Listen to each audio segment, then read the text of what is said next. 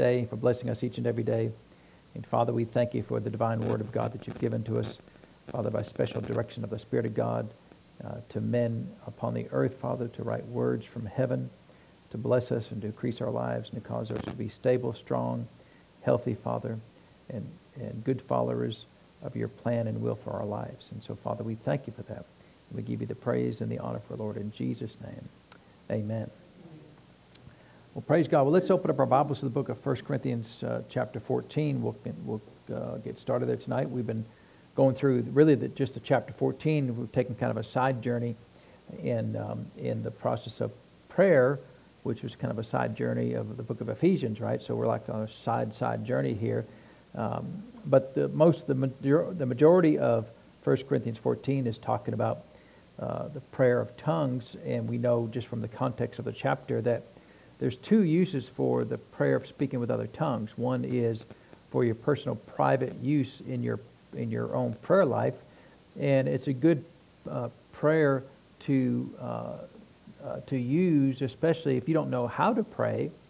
Then that's a good way to pray because uh, we know that the Bible says that the, that the that the Spirit gives us the words to utter in other tongues, and so if He's given us the words to utter, then when we don't know how to pray, then that should be the most effective prayer that you can pray if you pray the exact words of the Lord. And so uh, so, and you can do that anytime you want to. And, and I would encourage you, you know, really anytime you pray, uh, spend some amount of time of your prayer time in uh, praying in other tongues because um, it's, like I said, it's the perfect prayer, but it also, we had read earlier that, uh, that uh, the Bible says that if you, he who speaks with another tongue edifies himself.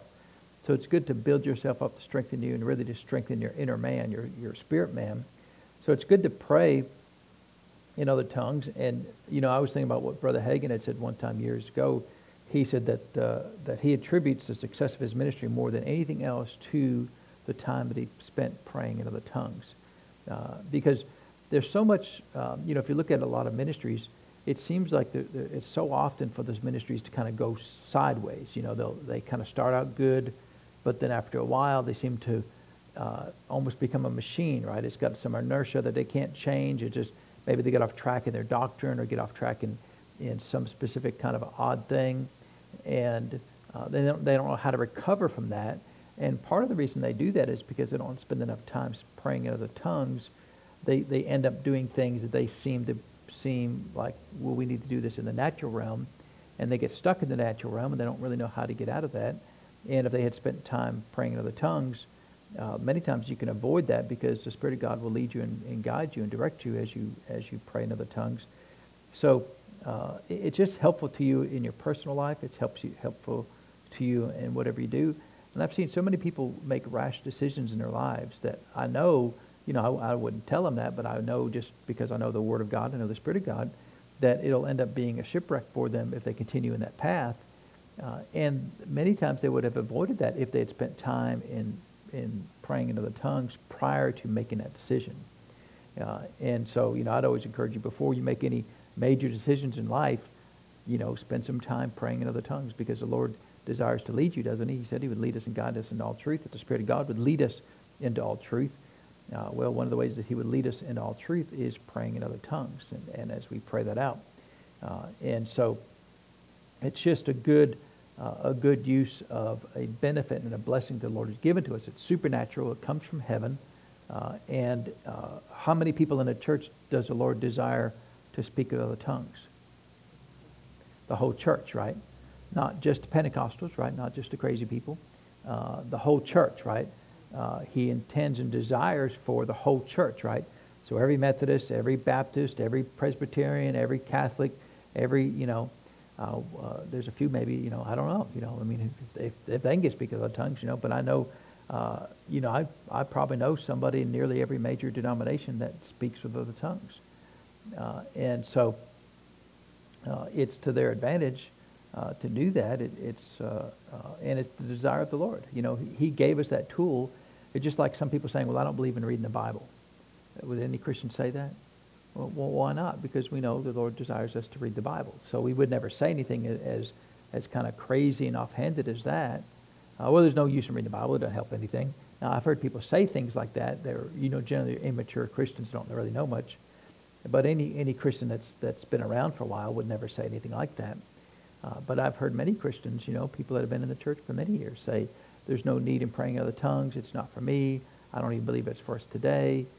Uh, and it's really, you know, the Lord gave us the Word of God, which is always the highest uh, thing that he's given to us, really.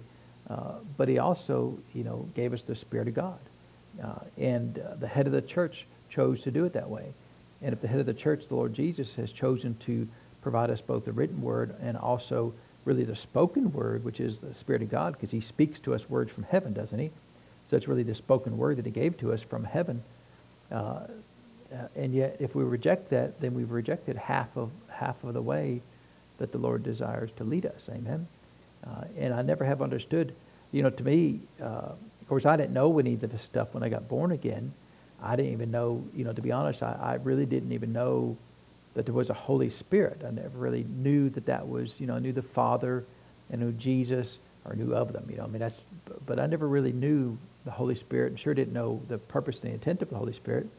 And then as I as I grew up in the Lord, uh, of course, we went, uh, when I first got born again, we were going to a spirit-filled church. So uh, as they started teaching about that, I just assumed that when they read the Word of God, that that was correct and accurate. I didn't never question that, well, that can't be for us today, uh, because it's kind of obvious from the context of reading the book of the, the, New Testament that the Spirit of God, the desire for the Lord is for the whole church to be baptized with the Holy Spirit with the evidence of speaking other tongues. And, and, um, uh, and yet, uh, there's a lot of controversy about that, isn't there? I mean, there are people that would visit our church and find out that we speak in other tongues and would never come back, only because of that.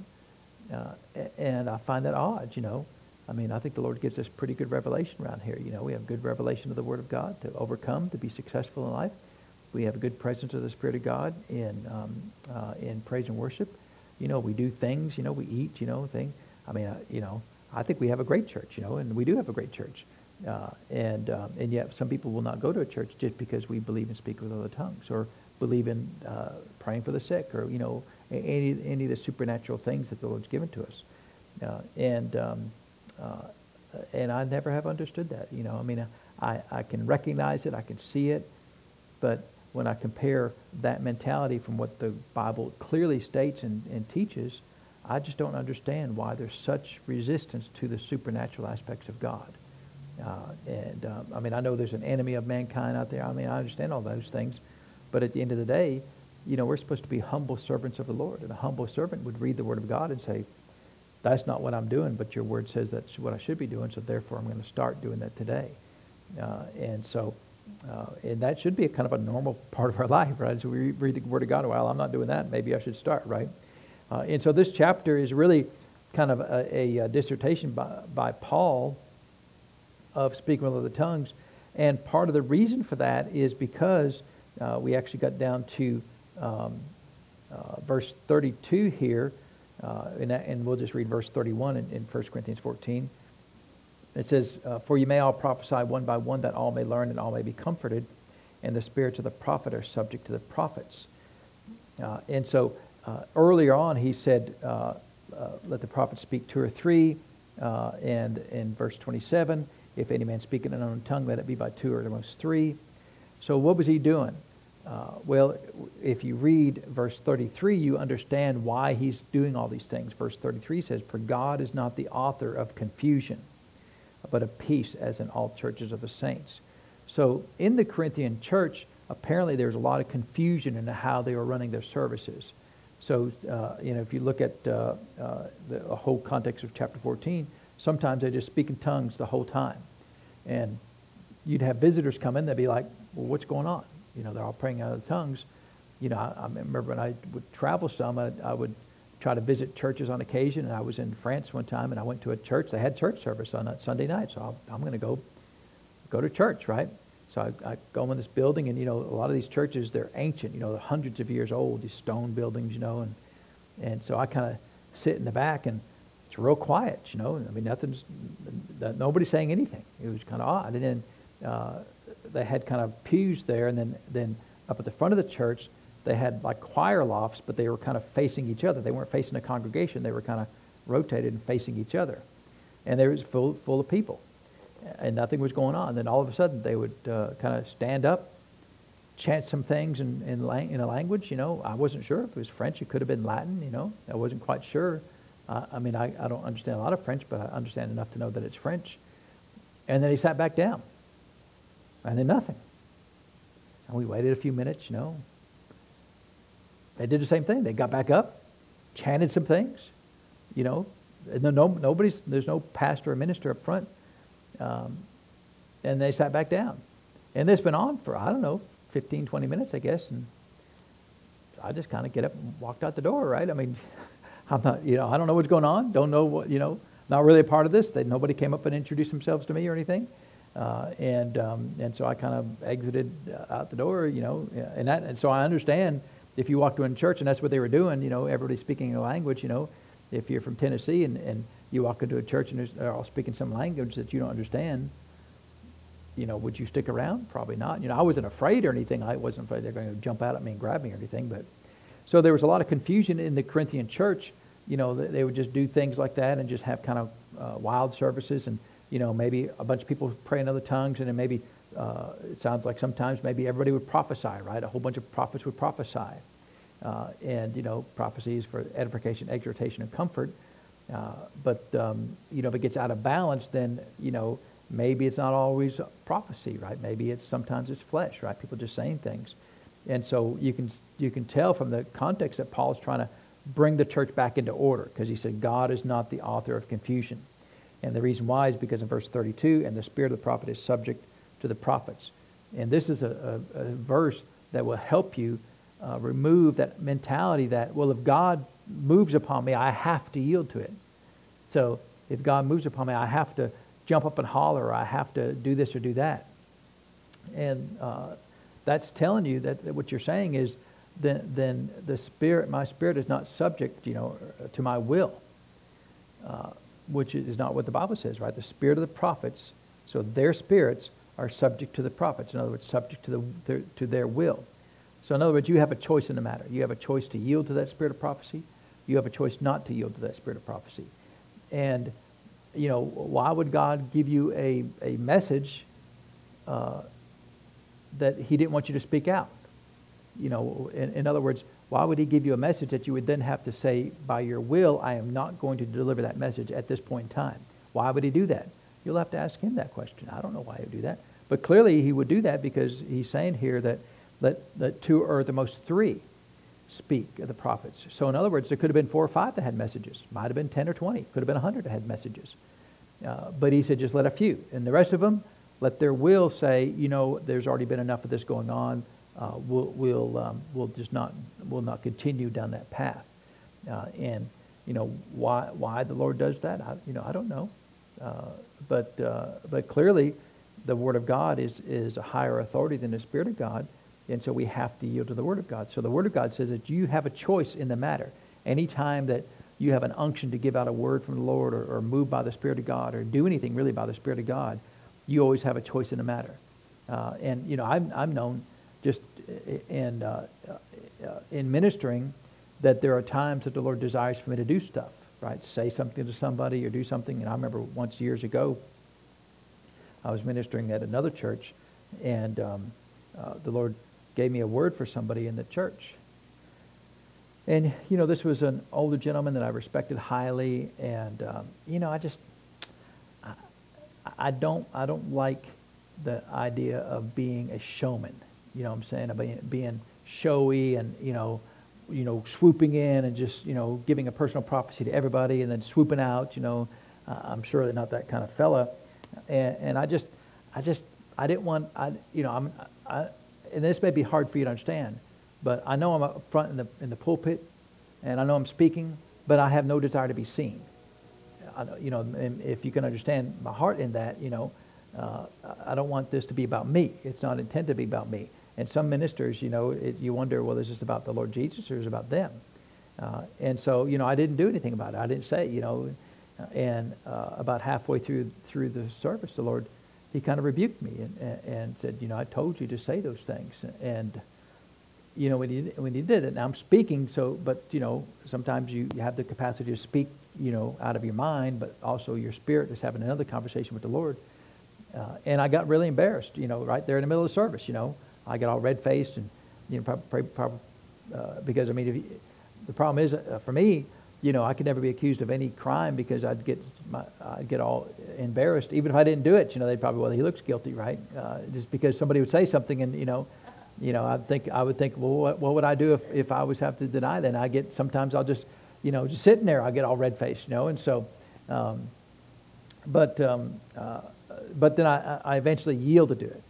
Amen? And so uh, because you, you have to, he's not, he's not going to take over and possess you and make you say something. Uh, and so for anybody who says, you know, I, I couldn't help it, I just had to say it, then they're out of, out of order from the Word of God, right? Because the Bible says that the spirit of the prophets are subject to the prophets. And in the context, Paul's saying that's a good thing, right? That means that you have a choice in the matter. And if it would be inappropriate at that point in time to say that, uh, and you know, it could be a, for a lot of reasons, right? It might have been the Lord gave you a message, but maybe the minister was just in a hurry to get to wherever he was going, right? Maybe he wanted to get through praise and worship and get right into a message, right? Um, and he felt like that was the thing to do. And maybe the Lord wanted him to take 30 seconds in between there to allow a message. I don't know. Uh, and so, you know, I mean, it could be. I, I would I would encourage you don't place blame on somebody because you're not anybody's judge, right? So don't say, well, pastor must be backslidden. You know, I've got this message from the Lord and I can't give it out, so he must be wrong. Well, how do you know he's wrong? Maybe he's right. Maybe the Lord gave you that message to see if you'll if you'll allow uh, your spirit to to be in charge, allow your will to be in charge. Uh, you know, he could be testing you to see what you're going to do in that situation.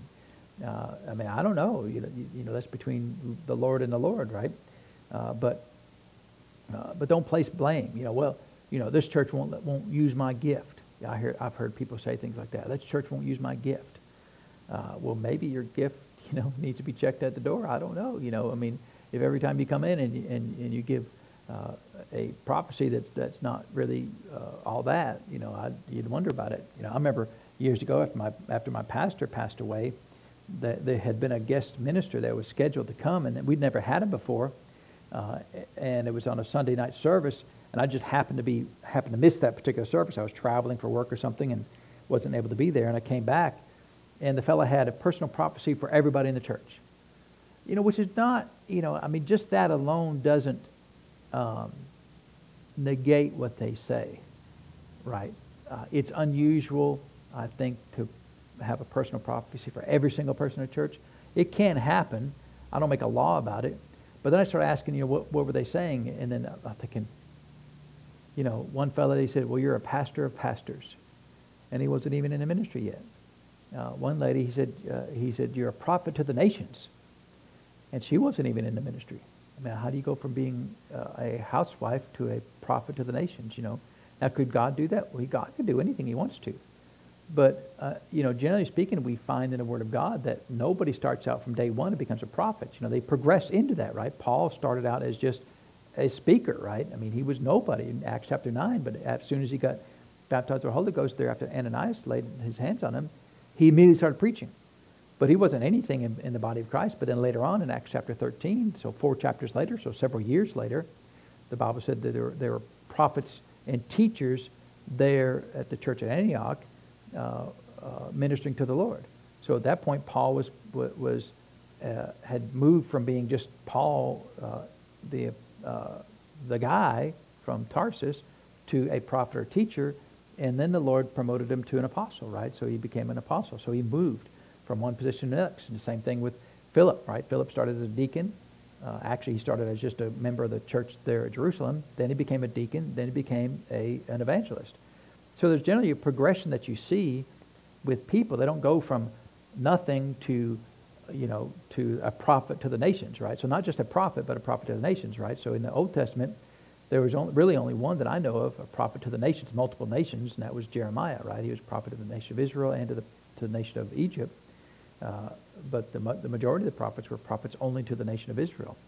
Uh, and so uh, there may have been others that were prophets to the nations, but uh, generally speaking, but they were already prophets, right? Uh, and so, uh, and you can see that, you know, whatever you are, you're that way from the day you get born again. I mean, the day you get born into the earth. you have got that call of God on your life. You were called before the foundation of the world. Uh, and whatever gifts and calling are upon you, you can see that as people grow up, you know, even naturally, right? So you can say, well, that's, that's obviously their calling. Uh, if it's leadership or if it's do, doing certain things, uh, you can see that up, upon them. Uh, and so the spirit of the prophets are subject to the prophets. So again, the purpose of this is because in verse 33, God is not the author of confusion. So uh, everything should be done uh, for uh, the purpose of edifying, and things should be done in order. That doesn't mean that you take all the the um, spontaneity out of a service, but you know if it's spontaneous, there's still there's still order to it, right? Well, this person's doing it. I mean, if this person jumped up and started prophesying, and right in the middle of them prophesying, this person over here jumped up and started prophesying and talking over that person who was prophesying over it, well, that would be confusion, wouldn't it? And so the person who, who, who gets the second prophecy should wait out of being polite, because that's what you learned in first in kindergarten, right? Be polite, you know, if others speaking, don't interrupt them. But sometimes people think, well, I have to do it. Well, why can't you wait till that person's done, right? Uh, and so, so there's no, there's no, there's no biblical principle that, well, if I have a message, I have to give it out. There's no biblical principle for that at all, is there? Uh, there is a biblical principle for having messages, right? Because he talked about speaking in tongues as messages to the public church, uh, prophecies uh, that are public messages given to the to the entire church. So, um, so the spirits of the prophets are subject to the prophets. So that means that in your life, your will is the highest authority in your life, right? Uh, in, in a sense, it's even higher than the authority of the, Lord Jesus, although we call him Lord. But you chose to yield to him, right? You choose to yield to him as your Lord. So uh, you get to choose to do that every day. Uh, and then he says, uh, let your women keep silent in the churches. And, you know, you can't preach enough about that, can you, right? Uh, and so, of course, we don't preach a whole lot about that. But I wanted to finish this chapter because I think uh, including this here this, in this context is important because we need to understand what these verses are and why they're in there. So when it says, let your women keep silent in the churches, that verse has been used to silence all women in every church, right? Well, women aren't supposed to speak, you know, be quiet because you're a woman, which seems a little, I mean, odd to me because uh, doesn't Galatians say that there's neither, fa- uh, neither male nor female, right? Jew nor Greek, right? Bond nor slave, or bond nor free. Uh, and so if there's neither male nor female, then why is the Lord specifically calling out females in this case, right? Let your women keep silent in the church. Well, the problem is we, we stop right there. We don't read the context of what's going on to find out what the, what the, what's going on and then to, and to, to understand the purpose of it. It says, For it is not permitted unto them to speak, but they are commanded to be under obedience, as also saith the law. And if they will learn anything, let them uh, ask their husbands at home, for it is a shame for a woman to speak in the church. So now, uh, who, did, who did he say to ask to, for him, them to ask uh, what's going on? Ask their husbands, right? So now, is it all women or just, or, or is it a specific group of women? It's a, it's, it's a group of women. Which group of women is he talking to? Married women, right? Because he said, let them ask their what? Husbands at, at home, right? So do singing women have husbands at home? Do widows have husbands at home? Do uh, teenage girls have husbands at home? So it's specifically, uh, in the context of this, it's specifically married women, right? So, uh, so then that's why you have to understand what he's talking about here, because otherwise you make the law that no women can ever speak in a church. Well, that's not what he's saying right here. He's specifically talking to married women. Uh, and of course, married women are obviously the, the mouthiest women of all. That's why the, that's why he had to call them down here, right? So you know that's no. Uh, so what's going on? Well, uh, so first of all, before we get to what he's talking about, so he's not talking about single women, not talking about widows, not talking about young ladies. He's talking only about married women. So if you're going to make a law, but you only make a law for married women, that sounds like God is being a respecter of persons, right? That God is picking out a woman who, because she's married and has a ring on her finger, then he's going to make a special rule just for them. Well, that, that doesn't really make a lot of sense, right? Because why would God be a respecter of a marriage license? Well, so the day before they get married, they're engaged and they're getting married, uh, you know, on Monday, at Sunday at church, the woman can get up and say something. But after she gets married on Monday, then she no longer can speak in the church. Does that even make any sense? Doesn't make any sense, right? But we make laws like that. Women don't should be speaking in church, right? Uh, and so and we could go over to First Timothy and look at some other things there too, but I think the context of this, it's, it's First Timothy, if you read it the same way that reading uh, 1 Corinthians 14 here, you understand it, it's again talking about married women. Uh, and so uh, it, it's a shame for women to speak in the church. Uh, and so, so what was going on? Well, of course, this is the Corinthian church, right?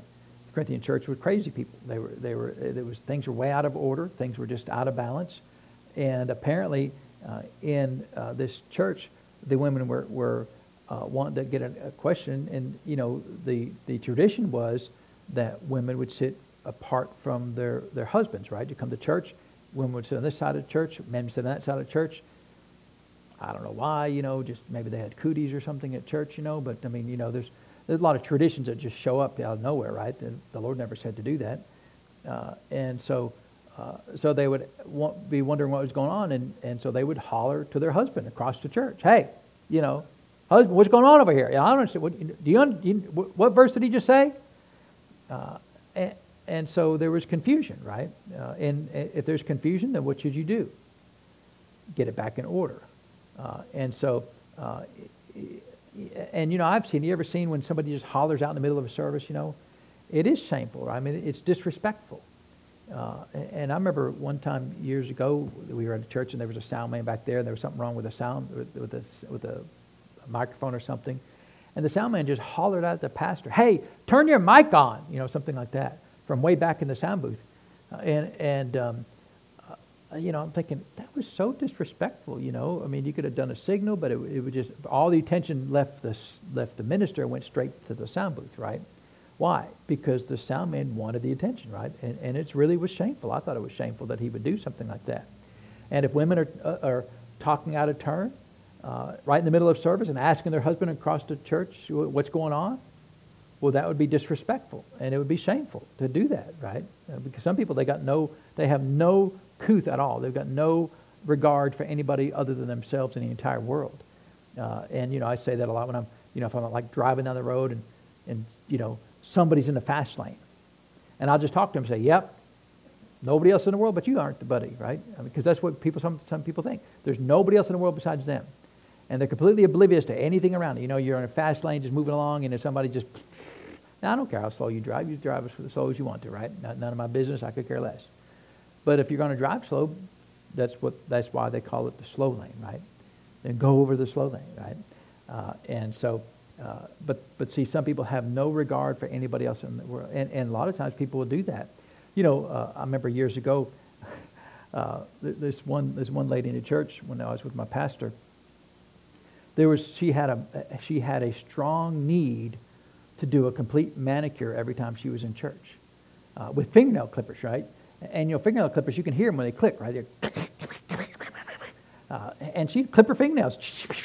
no, I mean, where are those fingernails going? Uh, you know, I guess are they going on the floor? You know, I mean, wow, what in the world? You know, I mean, would you do that at home? I mean, you know, don't you have a garbage can or anything like that? You know, you, I mean, really? I mean, and but no regard, and you know, it was just it was like nails on a chalkboard to my pastor, and she did. You know, just it's one of the things that once you once you hear it, that's all you hear, right? And so this went on for a long time, for a long period of time. Yeah, church, you know, service after service, you know, it wasn't necessarily every single service, but on a regular basis, she would do that.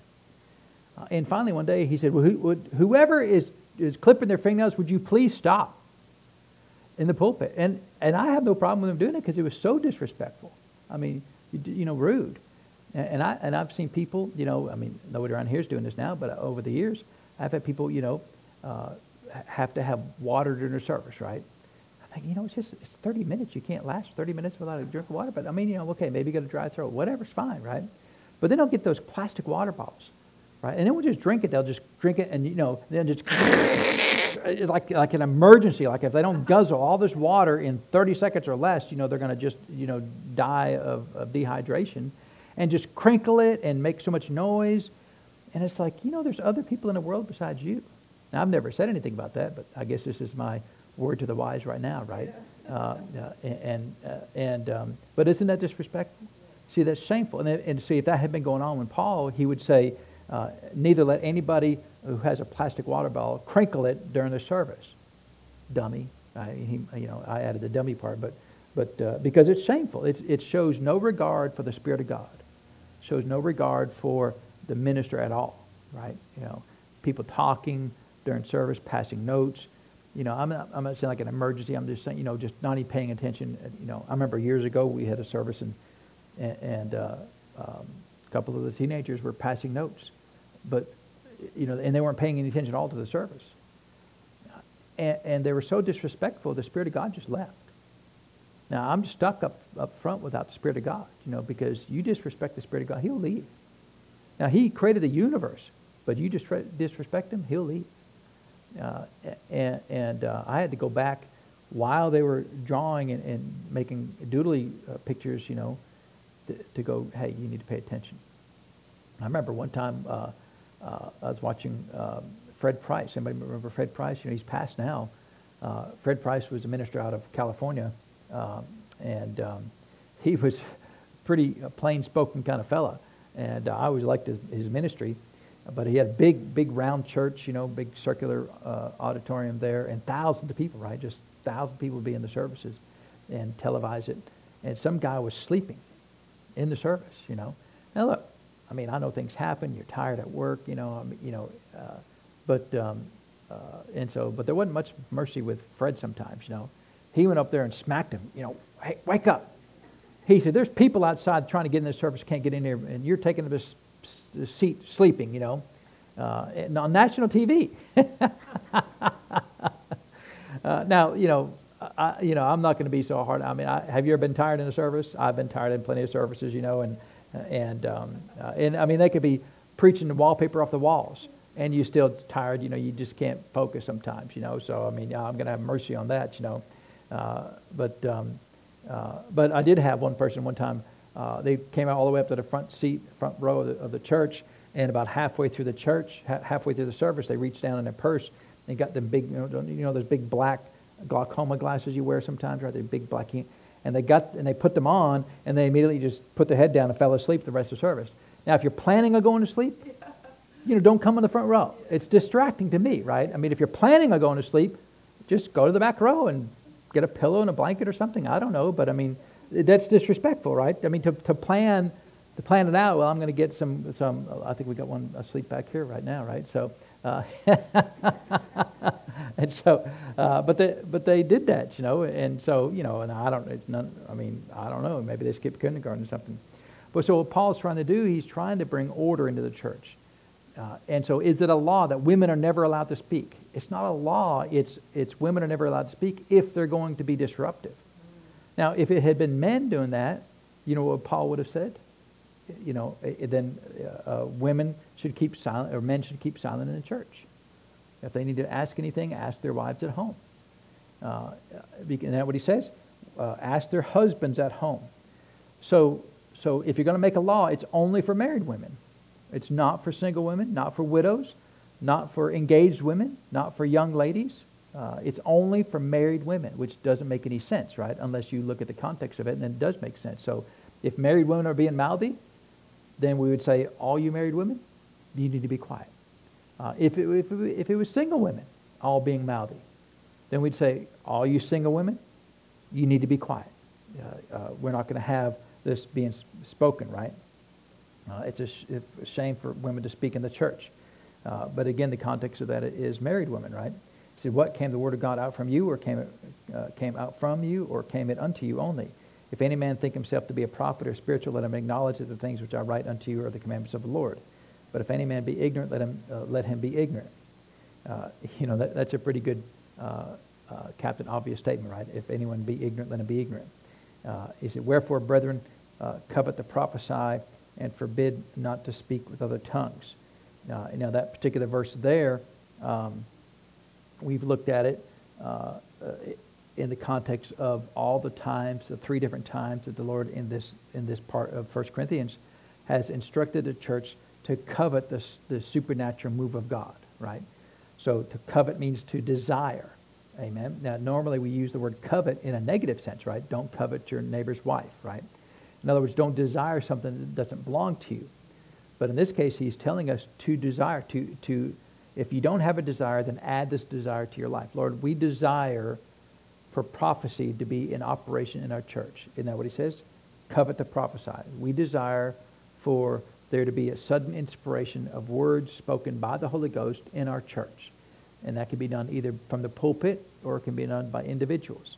And whether it's done from the pulpit or whether it's done by individuals, the goal should be for edification, exhortation, and comfort. So generally speaking, prophesying in the church service, if it's from somebody other than the pulpit, should not be correction. So if you have a word from the Lord and say, oh, you, you know, low down, dirty, you know, scumbags in the church, you all need to straighten up and repent right now.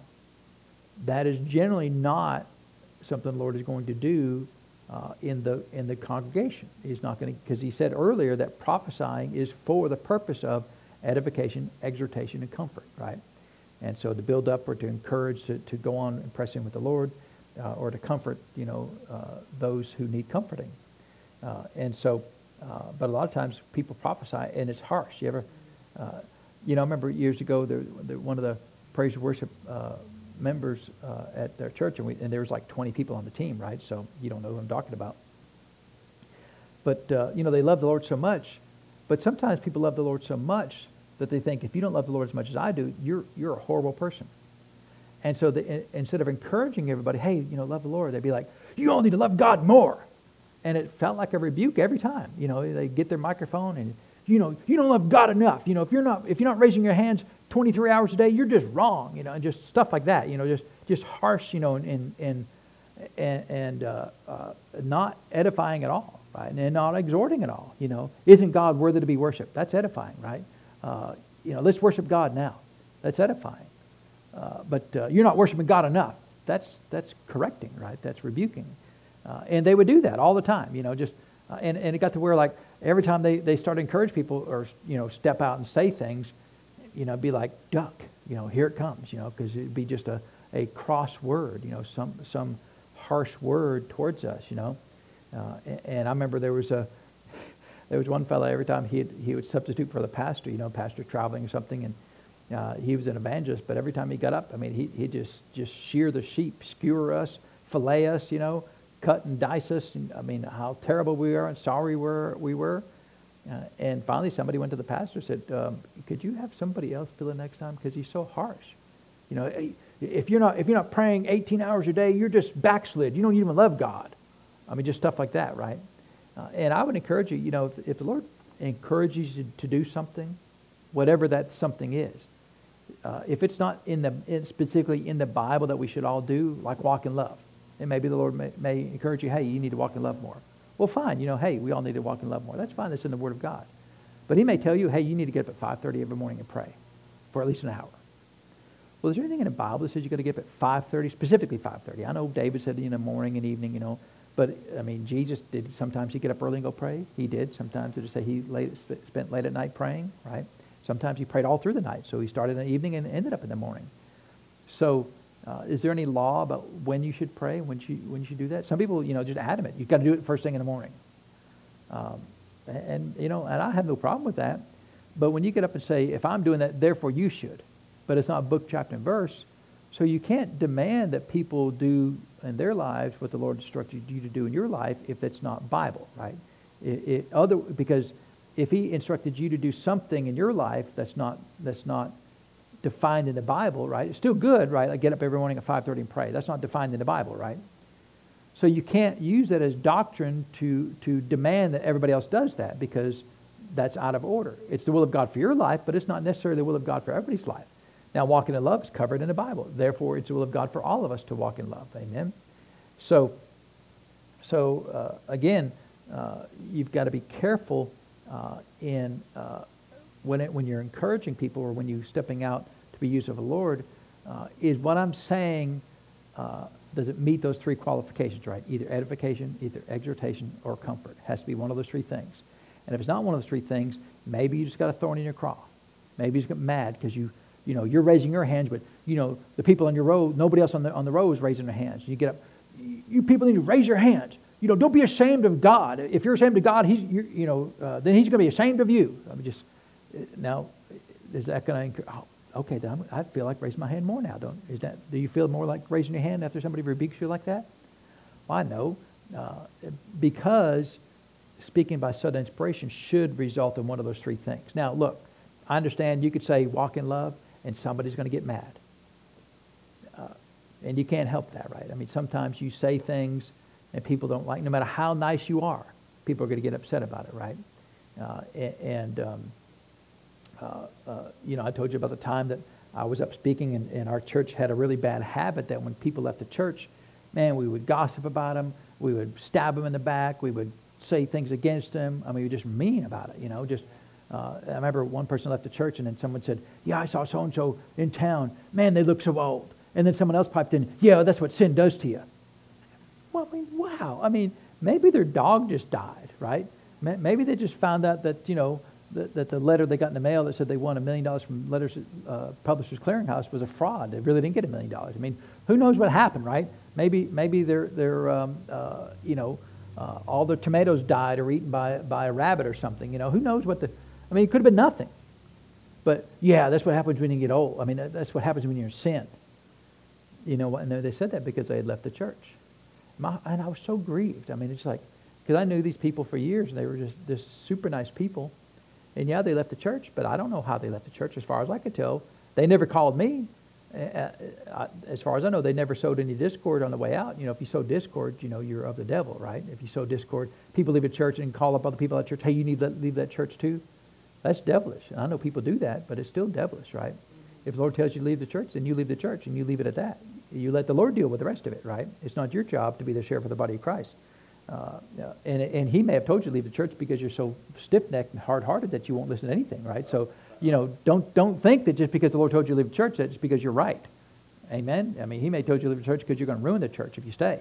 Uh, and so don't be all high and mighty just because the Lord tells you to leave a church. Amen? Uh, and so, uh, so we, we, had that bad tendency. And so, you know, I've been in a church for nearly 20 years. Uh, and um, uh, they, you know, my pastor had, I think this was uh, yeah, this was before he passed. And um, uh, so I get up, I, I and felt led to speak on love and mercy, which is two pretty good things to do, right? I mean, everybody loves love and mercy. I said, you know, when people leave the church, we don't walk in love, and we show no mercy to them. So we stab in the back, we talk about them, we gossip about them. And I said we because I had done that. Now I had repented, you know, a long time before that message, because uh, when I observed that, you know, that, that's not right. They, they've not done anything to me personally. And I don't know why they left the church. You know, it could have been a lot of things. They couldn't, they, they could, could you leave a church and be out of the will of God? Sure. Could you leave the church and be in the will of God? As far as I know, you could. You know, I don't see why you couldn't, right? Uh, and so for me to say they left and they were wrong would, would be for me to stand in the position of judge of their life. And I am not anybody's judge you know, and I know, you know, sometimes people leave the church and I know what, you know, Lord, I believe they should have stayed, right? But I told you about the, the one person that left the church and, and years went by and, and just meditated on that. And, Lord, why'd they leave the church? And that's when the Lord said they, they ran out of toes, right? I stepped on their toes so many times and they never would repent and change. And see, you know, generally speaking, I'm a pretty nice fellow up here, right? Uh, you know, but, but the Word of God, it will convict you. And if you say you need to walk in love, and just in that very moment you have not been walking in love, you know, a lot of times the Lord will have me say something that, that the words themselves are very generic uh, and not very confrontational, but many times it's the exact same thing you were doing, right? Because they came up to me many times and said, were you, did you have a camera in my house? How'd you know I said those exact same things, right? Those exact words. Uh, well, that's, that's the spirit of prophecy, right? Now, they were kind words, but sometimes if, if you're busted by the Spirit of God, you know, it's embarrassing to you and it hurts your feelings, even if nobody else knows about it and you know about it, but you know about it. You know, it hurts your feelings sometimes and, and, uh, and, and it's embarrassing. Now, the correct response would be, well, yeah, then Lord, I need to repent. That's the correct response, right? The incorrect response is, yeah, I'm, I'm leaving. I'm leaving the church. Why would you leave a church if the Spirit of God was kind enough to speak to your specific problem to help you? You know, that doesn't make any sense. I mean, you would want to go to that church. Wouldn't you want to go to the church? I would want to go to that church. You know, I wouldn't want to go to church say, I never heard anything from the Lord ever.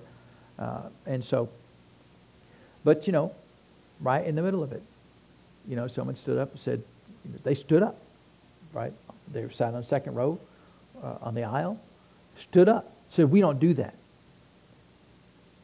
And, and they were a ringleader as much as anybody else. And I heard them many times do that very thing run people down. That very person that said that, I heard him with my own eye, own ears, many times do that very thing, run people down that had left the church. Uh, and, and, and the sad part is, you know, we eventually did leave that church. You know who was the first one to stop speaking to me? That, that fella right there. Their kids could no longer play with my kids. We live, you know, five houses away. Yeah, sorry, they're busy forever. You know, no, they can't come over uh, like ever. You know, they're, they're busy till they graduate college, you know. Well, they weren't busy yesterday when we were still members in good standing of the church there. Uh, and so, so, you know, there's a lot of things that people say is prophecy. See, see, uh, he probably thinks even to this day that he stood up to rebuke me. Well, how do you rebuke love and mercy? In what way could you possibly rebuke? Now, see, the problem with that is uh, they had no regard for the pulpit. See, this pulpit to me is, is holy. You know, this is where the Spirit of God comes to, to every service, I believe, every, every single service, the Spirit of God will come into this, this two foot by two foot square and prophesy to you all every service to assist you and to bless you and to increase your life and to cause you to grow up in the Lord and to be, uh, uh, uh, to, to be uh, blessed in, in knowledge and blessed in spirit and blessed in, in, in revelation. Uh, it's holy. I, I, I, count it a holy thing to be in this pulpit. Uh, uh, and for someone to do that says, I disregard anything going on in this pulpit. That what, what's going on here is not holy and, and it's common uh, and it's unclean. Uh, now, if I had been saying Jesus wasn't Lord, the Holy Ghost doesn't heal anymore, I mean, just crazy you know, doctrine that's not even biblical, maybe they would have a right to that. Maybe. Because did David attack Solomon or uh, Saul when he was wrong? No, Saul was the authority, and David always honored the authority, even when he was wrong.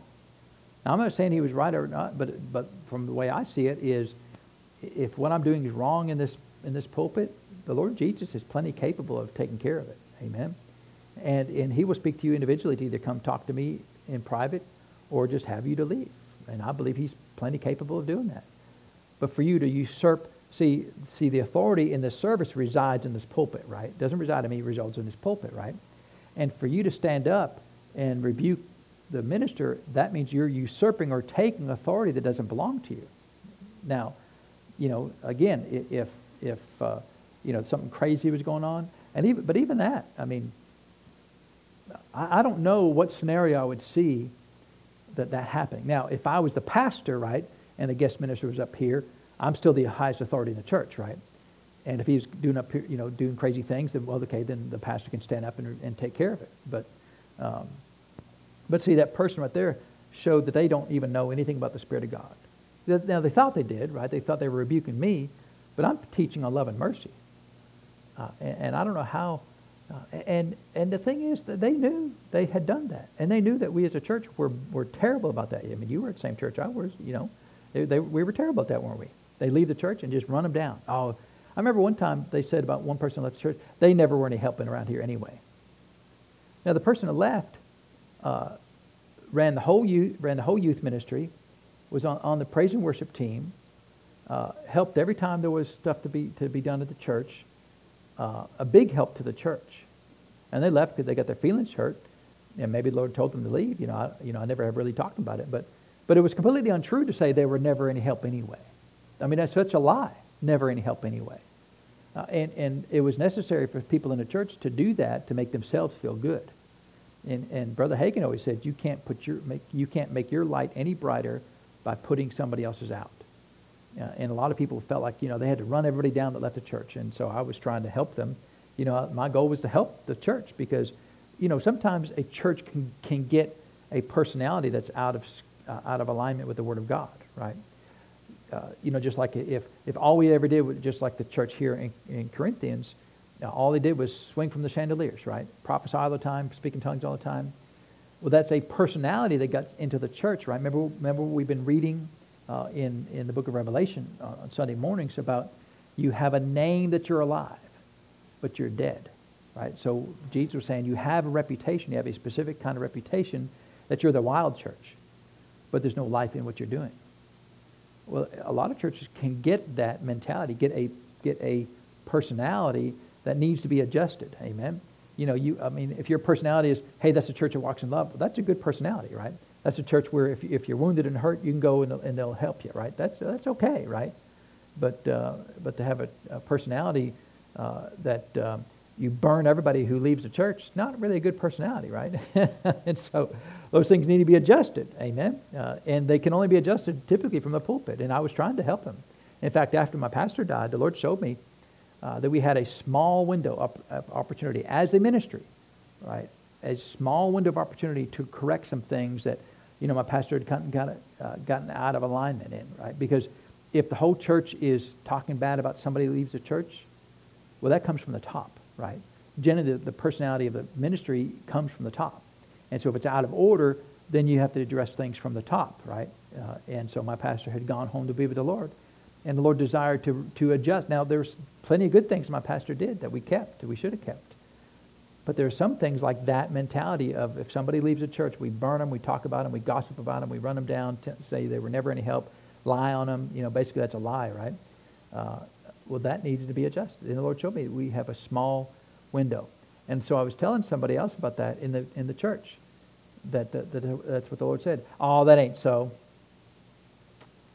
Well, within months, they had gotten, they doubled up. I mean, it was bad enough when the pastor was alive, but after he, after several months, when they chose not to yield to the spirit of repentance that the Lord wanted to, to sweep through the church and to make some adjustments there, it always gets worse. Uh, and so they doubled up on it, made it even worse. In fact, you know, we left, and, and then a year later, we started our own church, and they would talk about our church. Well, they called our church the unclean church. now, they never had been in our church, but they called our church unclean. Well, see, that's twice as bad as what, what my pastor had done when he was alive, right? Uh, and as far as I know, they still think we're unclean, you know, so. Uh, and that's fine because when we get to heaven, they'll be like, "Wow, I didn't think you'd make it." Yeah, I made it. You know, we're gonna we'll make it, and, and it'd be good to see him there too, right? Uh, and so, uh, so we should covet the prophesy. So, you know, around here, part of my responsibility, because he said the very last thing there, he says, let all things be done decently and in order. So the decently or properly and in order is really part of my responsibility as the, as the head of this ministry, right, as the head of the service, you know, in any particular service. My job is to make things sure things are done decently in order. That doesn't mean things that, are, that, that we don't allow the Spirit of God to move, right? It, it would be perfectly fine the Spirit of God to move. Perfect fine. People run around the church. I mean, nothing wrong with any of that stuff. Swing from the chandeliers, you know, for all I care, right? Uh, but I remember one, one pastor was asking, uh, it was at his church, and he was asking another minister, I just happened to be uh, in the conversation. They said, well, we, one service we had this woman, she got down on the floor, started slithering like a snake. She slithered under all, all of the uh, chairs, right, and came up to the, to the, uh, to the front. You know, what, what about that? the other guy's like, rebuke that. It sounds like a devil to me, because that would sound like, you know, slithering like a snake. That sounds really devilish to me, right? And of course, uh, the uh, part of the part of the uh, uh, need in the in the ministry is to have some authority, right? Uh, because it's it's there's a struggle all the time. Well, I don't want to hurt anybody's feelings, and if you rebuke that lady, say, "Hey, get up off the ground, you devil," that might hurt, might hurt their feelings. I don't know. You know, I mean, you know, it depends on what kind of person she was, but more than likely it would have hurt her feelings. But you know, you could have just said, "Hey, you know, you, you need to get up." But still, even that, I mean, you'd have to address that, right? Uh, you know, I mean, if it happened once, you'd be like, wow, what just happened, right? Maybe, maybe, you know, maybe you might not deal with it immediately, but if it happened a second time, I mean, you'd have to deal with it, right? Uh, because there's just some things that are just not God. But people will do that, right? People will take advantage uh, and they'll bring in, in mysticism and, and Eastern culture. And, and, and uh, uh, long before I was with my pastor, I remember they were talking about this one, one guest minister they had. Uh, and, and they said, okay, everybody just breathe in, put your hands together, and then chant something, and then breathe out. And that's all your emotions going out, right? That's well, that's mysticism, right? It might be yoga, I don't know, but it tends to be mysticism, right? Uh, and you get into Eastern, you know, uh, uh, Eastern religions, and the, that stuff creeps in the church. Well, the pastor had to rebuke that and stop that right then and there, right? And then one time, somebody was praying for my pastor and said, uh, God's going to strengthen you to carry all the boatloads or the, or the uh, uh, train car loads of burdens in your life. Now, he said, I ain't got no train loads of burdens. You know, his yoke is easy and his burden is light, right? So that's not biblical at all. But it sounds good, doesn't it? It preaches good. Oh, God's going to strengthen, you, Lord, strengthen me to carry the boatloads of, of worries and cares I've got in my life. Is God going to do that? No, because number one, he said, cast your cares upon him. So you're out of order if you're carrying boatloads of worry and cares, right? You're, you're in, in rebellion against the Word of God, and you need to repent. It really is what you need to do, right? Uh, according to the Word of God. So if you got boatloads of worries and cares, you go home and do some repenting, right? Uh, and so let all things be done decently and in order. And that's, so that's really the responsibility of the minister to make sure things are decently and in order. I remember years ago, uh, we had one of these wild services, you know, and again, wild services are wrong. But this one fella, I don't know what in the world, you know, he got up, and so he's standing on the, over here, and so he's kind of like a runway all the way across here. And, and he, and he, and so he said, I just, I feel like I need to, uh, run and, and jump over somebody. And it was really weird. And you know, some, but sometimes you know people, out of zeal and just desire to do something, will desire to do something. It may not be God. They just I got to do something, you know, and so they just kind of make up something. And so they're not terrible people. They're just immature. And they kept on saying that, and finally the pastor said, "Well, let's let's move on. Let's do something else." You know, he was very very cordial about it, so the person didn't run and jump over anybody you know, I mean, it was like a cow over the moon or what, what but, uh, but it, uh, it was, and we were all, now we're all watching this, right? Uh, and I'm, I'm thinking, how's he going to get out of this? How's the pastor going to get out of this? Because it's his job to make sure things are done decently and in order, right? Now, before that, we were running around the church, you know, hooping and hollering, dancing the Holy Ghost. All that was fine until, you know, the man wanted to jump over the moon, right? And then after that, it's okay, that's getting a little weird, right? Now we're getting weird. What's a leapfrog? Yeah, I mean, I don't know. It was just, but you know, that's just zeal sometimes is not very, not very wise, right? Uh, and you know, the Lord will put up with a little bit of, of carnality if your heart's right. You know, it's not a big deal. I mean, don't, if you just rebuke everybody for every little thing, everybody's going to be in so much fear to try anything, they're not going to do anything, right? So, you know, you allow a little bit of flesh sometimes, as long as people's hearts are right. Now, if they're trying to gain glory and attention, you got to shut that down, right? So, uh, but but the pastor, I thought, he, man, he was smooth. It was, I mean, he did a good job of just kind of, you know, this move out over here, and we'll just do something else for now, you know. And the guy never jumped over the moon, and, and, and nobody got hurt, right? So, um, so everything should be done decently in order. Now that would allow speaking in tongues. That's allowing prophesying. That's allowing running around the church. That's allowing dancing the Holy Ghost. All those things can be done decently in order, right? It's just when things, when the glory starts being uh, taken away from God and being put on man, that's when things are out of order, right? Uh, and, uh, and again, that's not always because people are terrible people. Sometimes they just, they don't know. You know, they, they get excited and they want to do something, you know. Well, let's, you know, let's do something right now, right? And, and so uh, it, it's uh, uh, all is well, amen. So I just wanted to finish up that chapter there because I, I thought it'd be helpful to go through that, especially, you know, ab- about the, uh, the women keeping silence in the church, you know. Uh, and again, there's no laws in the New Testament, so the keeping silence is if they're out of order, they need to keep silent, right? If you just can't not take over the, the service, then you need to be quiet.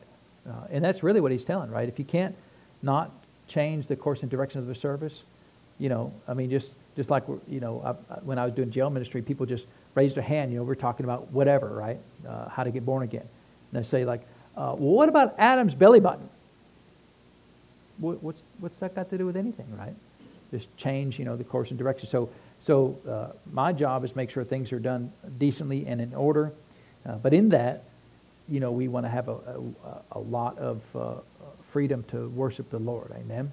Uh, and I believe we will and we can. Amen. So, so we'll finish up the chapter 14 there, and then uh, we'll continue on with. Uh, we've got just a couple more things. I, I will see if we'll do it or not about speaking in tongues that I think will be helpful just kind of summarize it. But, uh, uh, but I like chapter 14. It, it puts things in order uh, without making a law. Uh, order can be done without having to write a bunch of laws. Uh, and, and, you know, you ever notice that, like parents, something will happen, uh, and you know somebody be riding a bike. You know, okay, nobody, you know, something happens, and okay, nobody can ride a bike anymore. Well, what do they do? They wrote a law. Same thing at work. I mean, I can't tell you how many laws. You know, I remember one of the guys that worked for me he ran over something in the, on the highway in one of the uh, rental cars. Uh, the, the company had bought some cars, you know, that, the employees could use to, to travel between offices.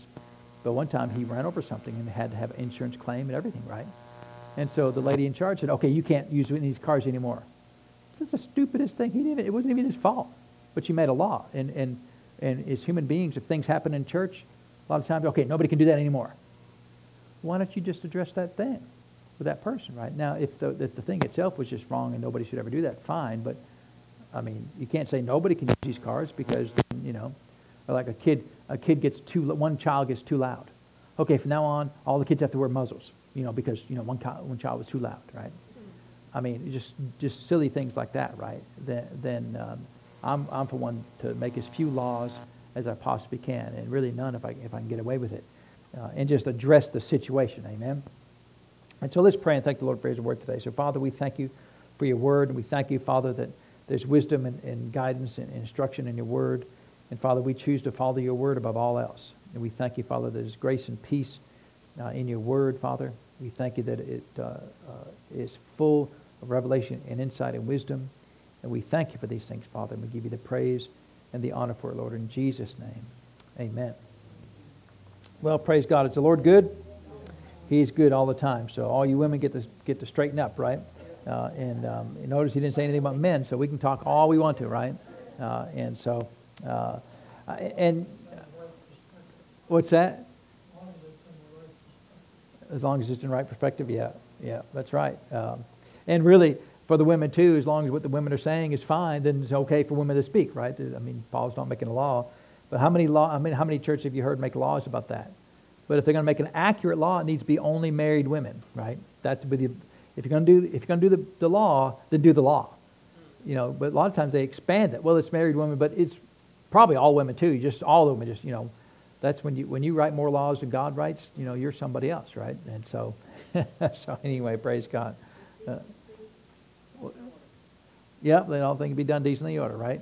So if a woman could speak decently in an order, which is nearly impossible, I know, but if they could, if they could possibly do it, it would be okay, right? Now it's never happened ever, right? But uh,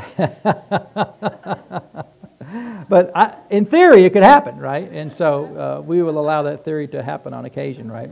Uh, and so Praise God. Well, let, us get ready to receive this evening's offering and, and uh, just thank the Lord for being a blessing to us. Amen. Uh, and so, Jared, come ahead and receive the offering. And, you know, uh, I know we've talked about um, uh, women in the church, and uh, Brother Hagin wrote a book uh, years ago called The Woman Question. You know, what about women in the church, right? And he spent the whole book talking about it and, and going through these verses just like we're going through here uh, and address the issue. And, you know, he came to the same conclusion I did. There's no law in the Bible. It's, you know, there's a law for mouthy women just like there's a law for mouthy men. Uh, don't do it, right? It should be done decently and in order. And so, but there's a lot of controversy in the, in the church about that. You know, I know uh, before we go, uh, this one fellow came to the church one time, just visiting during the week. Uh, and the first question he asked me wasn't like, you know, what do you believe about salvation, about Jesus, you know, blood of Jesus? He said, do you believe in women ministers? That was his first question. It's like, and, and, so, you know, sometimes I'm kind of smart aleck. You know, I said, you mean like, do they exist or not? Uh, you know, I know what he meant, right? But, uh, but you know, no, you know, I mean, should should they be allowed to be have women ministers? You mean like Deborah? You mean like uh, uh, uh, Philip's four daughters that prophesied, right? Or like Mary, who was the first one to preach the gospel? You mean like those women ministers, right? are you asking me if I believe in those, right? Or Phoebe, like in, in Romans chapter 16? Uh, you mean like those right there is what you're talking about, right? The ones that are in the Bible, literally in the Bible, right? Yeah. Yeah, I believe in them. so, anyway, praise God. Uh, you all have a blessed week the Lord. We'll see you on Sunday, or see you Friday night, right? And then Sunday.